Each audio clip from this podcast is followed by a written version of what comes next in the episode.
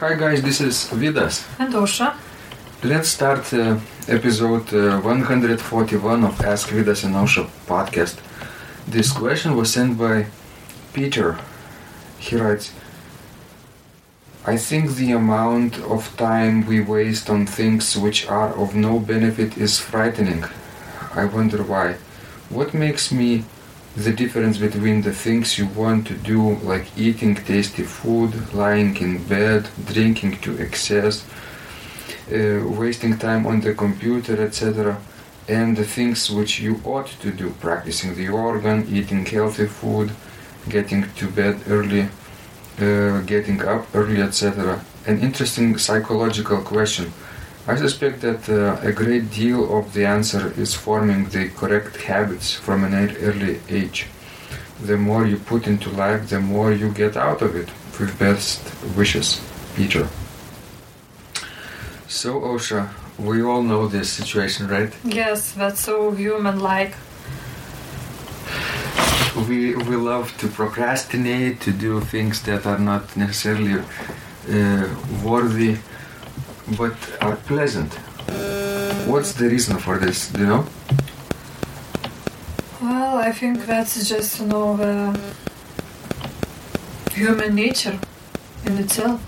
When we seek pleasure, you know, immediate gratification, and it's probably, you know, takes more satisfaction sometimes to eat tasty food which is not healthy, like French fries or, you know, I don't know, hamburgers and sweets instead of you know eating vegetables five times a day.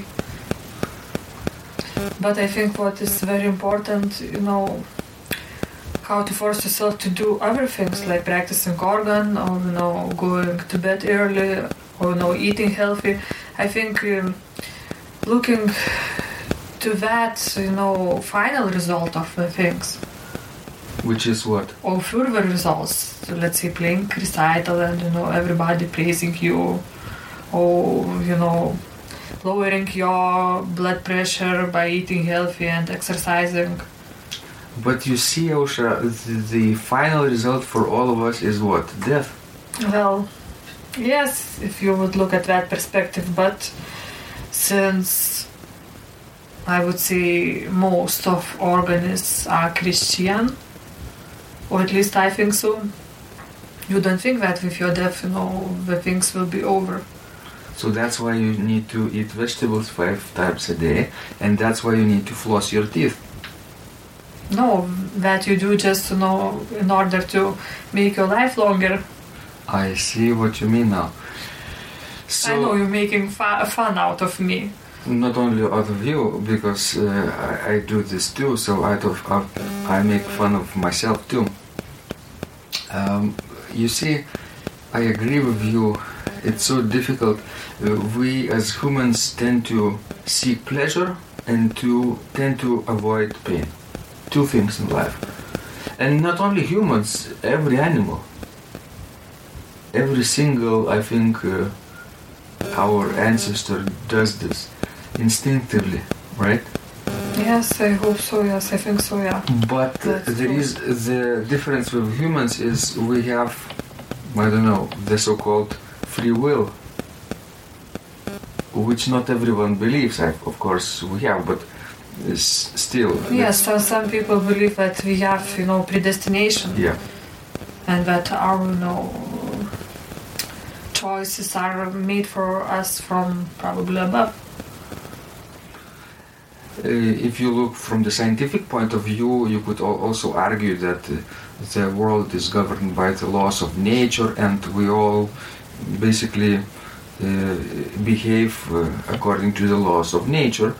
But then there is this question about uh, um, uh, unpredictability. Sometimes atoms in in our cells and smaller particles than atoms move in unpredictable waves, uh, ways like in quantum physics.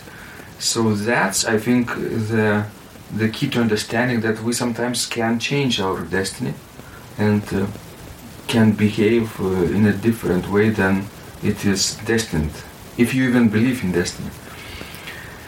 So, with that in mind, I think there is hope, right? We can we can uh, uh, dream a little, make uh, uh, hopes for the future, big goals, and uh, make plans and take steps to achieve those goals, right? That's true, yes. And I think we have, you know, to find some sort of satisfaction in what we are making, like practicing the organ. But the, the, the process itself would give us some pleasure. Exactly. Some people even say that the result is not that important as the process, the journey. Uh, the journey is the goal, basically.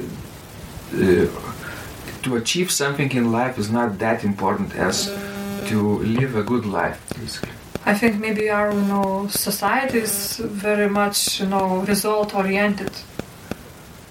Don't you think so? Like everything, like educational system starting from early age, having all those exams and grades and That's what they call meritocracy. Uh, the better you, you do at school, right? Uh, children hope to get uh, better grades, and with good grades, they can uh, get into uh, famous college, right? With Yes. famous college, of course, this is a myth nowadays. It doesn't matter anymore, but uh, still, some, many people still believe this. And with uh, famous college, you could good, get a good job, right? Which is also not the case yes, anymore. and then you can make, you know, big money and this will, you know, make you happy. For life. But but it's not necessarily true, or not 100% true. So, what makes um, people happy, Ausra? What makes you happy? I think that small things makes me happy, the most happy. Like what? Like- Eating chocolate. Well, not so much chocolate, but but like reading a good book. No, going for a walk. 10,000 steps. Well, you are making goals already. Uh, my my phone uh, messed up and uh, doesn't count uh, the number of steps I'm taking, so I'm very frustrating now. Frustrated, and uh, basically, I lost motivation to walk because I don't know how many steps I take. But Wow. still, But still, you have to walk, even if your you know, phone does not count your steps. okay. So for me, you know, happiness is in the small things. Of course, um, doing things that you love is very important. And that's where organ playing comes into play, right? For some people, it's a profession, like for us, uh, it's what we do. But it's even better if, if it's your hobby, it's, if it's uh, something you love to do in your spare time. Then you can um, wait for this moment, wait for this privilege in your day to sit down on the bench and practice, right, Ausra? Yes, that's right. And in general, music gives me the biggest joy. Not necessarily just you know playing, but also listening to the music, to a good music, to a nice performance. And then uh, sometimes this short term pleasure fades away, right? Because you have uh, uh, basically long term uh, hope, right? That if you sit down on the bench and perfect yourself just 1% today, and the next day, and the next day, and after that, after 72 days, this percentage will double and it will compound and after one year it will be like 3800% improvement in your whatever skills you're trying to improve. So in this case it's organ playing. It's it's i think big deal right after one year. Yes. so peter if uh, he's struggling with with let's say motivation right sometimes to get on the organ bench do you think that uh, he could uh, think about that uh, basic 1% improvement a day and not break the chain if if he for example took a calendar on the wall and uh, notated X on every day that he practiced organ. X, X, X, X for a week, for for one month, for six months. And then the point, the whole point is basically not break the chain, right? Yes. And it gives us pleasure also in, in doing things routinely, That's true.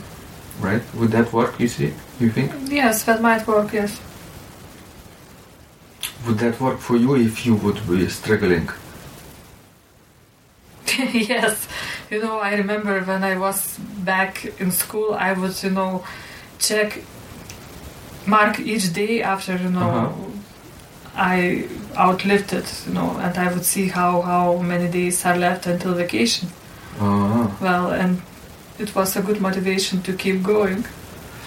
you so so hope for for the pleasure, Yes, right? yes. Upcoming pleasure. Of course, hope for um, uh, maybe deadline for upcoming pain is also a good motivation. Uh, like recital. If Yes. you schedule a public performance or just a simple uh, church service or just uh, playing prelude or postlude in your friend's uh, church a month from now or two months from now then of course and you have to announce for your friends and family that you will be there in two months. And they will come and listen to your prelude or postlude. Then you will have all the motivation in your wor- in the world right? Yes.